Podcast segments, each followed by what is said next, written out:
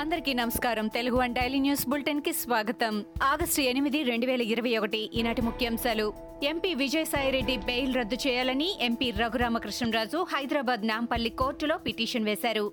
Bail రద్దు పిటిషన్పై విచారణలో భాగంగా విజయసాయిరెడ్డికి సీబీఐ కోర్టు నోటీసులు ఇచ్చింది పిటిషన్పై కౌంటర్ దాఖలు చేయాలని ఆయన కోర్టు ఆదేశించింది. ఈ నెల పదిన విజయసాయి బెయిల్ రద్దు పిటిషన్పై సీబీఐ కోర్టు విచారణ జరుపుతుంది. రాయలసీమ సమస్యల పరిష్కారానికి వైఎస్ చేసిందేమీ లేదని మాజీ మంత్రి టీడీపీ నేత కాల్వ శ్రీనివాసులు ఆరోపించారు. రాయలసీమ పేదరికాన్ని వైఎస్ కుటుంబం ఓట్లుగా చూసిందని అన్నారు. కృష్ణా జలాల మీద సీమకు హక్కు కల్పించిన నేత ఎన్టీఆర్ అని ఆయన పేర్కొన్నారు. రాయలసీమ లిఫ్ట్ పేరుతో జగన్ది ప్రచార ఆర్భాటమేనని కాల్వ విమర్శించారు. సీమ హక్కులను కాపాడుకునేందుకు శ్రీశైలం నుంచి పోరాటం చేస్తామని కాల్వ శ్రీనివాసులు తెలిపారు. మాజీ మంత్రి వైఎస్ వివేకానందరెడ్డి హత్య కేసులో కస్టడీలోకి తీసుకున్న కీలక నిందితుడు సునీల్ కుమార్ యాదవ్ను సీబీఐ అధికారులు పులివెందుల తీసుకువెళ్ళారు. వివేక హత్యకు ఉపయోగించిన ఆయుధాల కోసం సిబిఐ బృందం ఆరా తీసింది. ప్రస్తుతం పులివెందుల్లో సునీల్ సమక్షంలో తనిఖీలు నిర్వహిస్తున్నారు.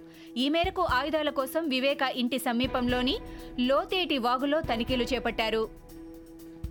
అధికారాన్ని అడ్డం పెట్టుకుని సీఎం జగన్పై కేసులు పెట్టారని ప్రభుత్వ సలహాదారు సజ్జల రామకృష్ణారెడ్డి అన్నారు.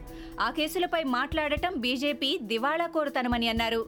బీజేపీ టీడీపీ జనసేన కలిసే పనిచేస్తున్నాయని ఆరోపించారు. బీజేపీ పాలిత రాష్ట్రాలు ఏవైనా నోట్లు ముద్రించుకున్నాయా అని ప్రశ్నించారు.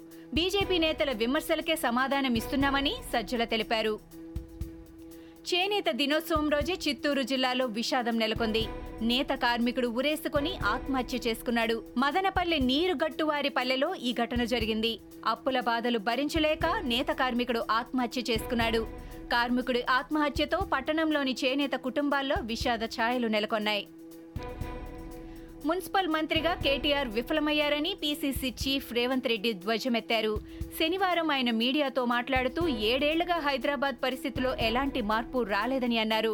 వరద బాధితులకు పదివేలు ఇస్తామని చెప్పి ఆరు వందల కోట్లు విడుదల చేసి వరద బాధితుల పేరుతో మూడు వందల కోట్లు టీఆర్ఎస్ నేతలు దోచుకున్నారని రేవంత్ రెడ్డి ఆరోపించారు. కృష్ణానది యాజమాన్య బోర్డుకు తెలంగాణ ప్రభుత్వం లేఖ రాసింది. బోర్డు చైర్మన్కు తెలంగాణ స్పెషల్ సీఎస్ రజిత్ కుమార్ లేఖ రాశారు. పోతిరెడ్డిపాటు నుంచి ఏపీ నీరు తరలించకుండా ఆపాలని విజ్ఞప్తి చేశారు. అలాగే నాగార్జున సాగర్ నీటి అవసరాల కోసం తరలింపు ఆపాలని కోరారు. ఏపీ తన పరిమితికి మించి నీరు తీసుకుంటోందని అన్నారు. ఏపీ ఇప్పటికే ఇరవై ఐదు టీఎంసీలు తరలించిందని లేఖలో పేర్కొన్నారు. నిబంధనల ప్రకారం పది పాయింట్ నాలుగు ఎనిమిది టీఎంసీలనే ఏపీ తీసుకోవాలని తెలిపారు. త్రిపుర ముఖ్యమంత్రి బిప్లబ్ కుమార్ దేబ్ పై హత్యాయత్నం చేశారంటూ ముగ్గురిని పోలీసులు శనివారం అరెస్టు చేశారు.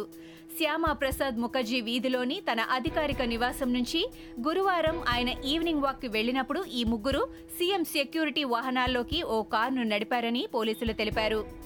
ఆ కారు వేగంగా దూసుకురావడాన్ని గమనించిన ముఖ్యమంత్రి ప్రమాదం నుంచి తప్పించుకోగలిగారని చెప్పారు. జపాన్ రాజధానిలో జరుగుతున్న ఒలింపిక్స్లో ఇరవై మూడేళ్ళ భారత అథ్లెట్ నీరజ్ చోప్రా సరికొత్త చరిత్ర సృష్టించారు. జావెలిన్ త్రో ఫైనల్లో తొలిసారి ఎనభై ఏడు పాయింట్ సున్నా మూడు మీటర్ల దూరం విసిరిన నీరజ్ మూడో రౌండ్ వరకు అదే జోరు కొనసాగించి తన స్థానాన్ని పదలపరుచుకున్నారు. నాలుగైదు రౌండ్లలో చతికిల పడినప్పటికీ ప్రత్యర్థులు ఎవరూ అతడి దరిదాపుల్లోకి కూడా రాలేకపోయారు. టోక్యో ఒలింపిక్స్లో భారత్కు మరో పథకం లభించింది. భారత రెజ్లర్ బజరంగ్ పూనియా కాంస్య పథకం గెలిచాడు. అరవై ఐదు కేజీల పురుషుల ప్రీ ఫైనల్లో కాంస్య పథకం కోసం జరిగిన పోరులో ఘన విజయం సాధించారు బజరంగ్ పూనియా. కజకస్తాన్కు చెందిన దౌలత్ నియాజ్ బెకోవ్తో జరిగిన పోరులో తిరుగులేని విజయం సాధించాడు. ప్రత్యర్థికి ఒక్క పాయింట్ కూడా ఇవ్వకుండా ఎనిమిది సున్నాతో ఘన విజయం సాధించాడు. ఇవి ఈనాటి ముఖ్యాంశాలు. మరికొన్ని ముఖ్యాంశాలతో మళ్ళీ రేపు కలుద్దాం. ఈ షోని క్రమం తప్పకుండా వినాలనుకుంటే మీరు ఈ షో వింటున్న ప్లాట్ఫామ్లో కానీ లేదా Google podcast Apple podcast Gaana మరియు ఏ ఇతర పాడ్కాస్ట్ యాప్లోనైనా సెర్చ్ చేసి సబ్స్క్రైబ్ అవ్వండి. కొత్త ఎపిసోడ్ వచ్చినప్పుడు మీకు అప్డేట్ వస్తుంది. అంతవరకు సెలవు. నమస్కారం.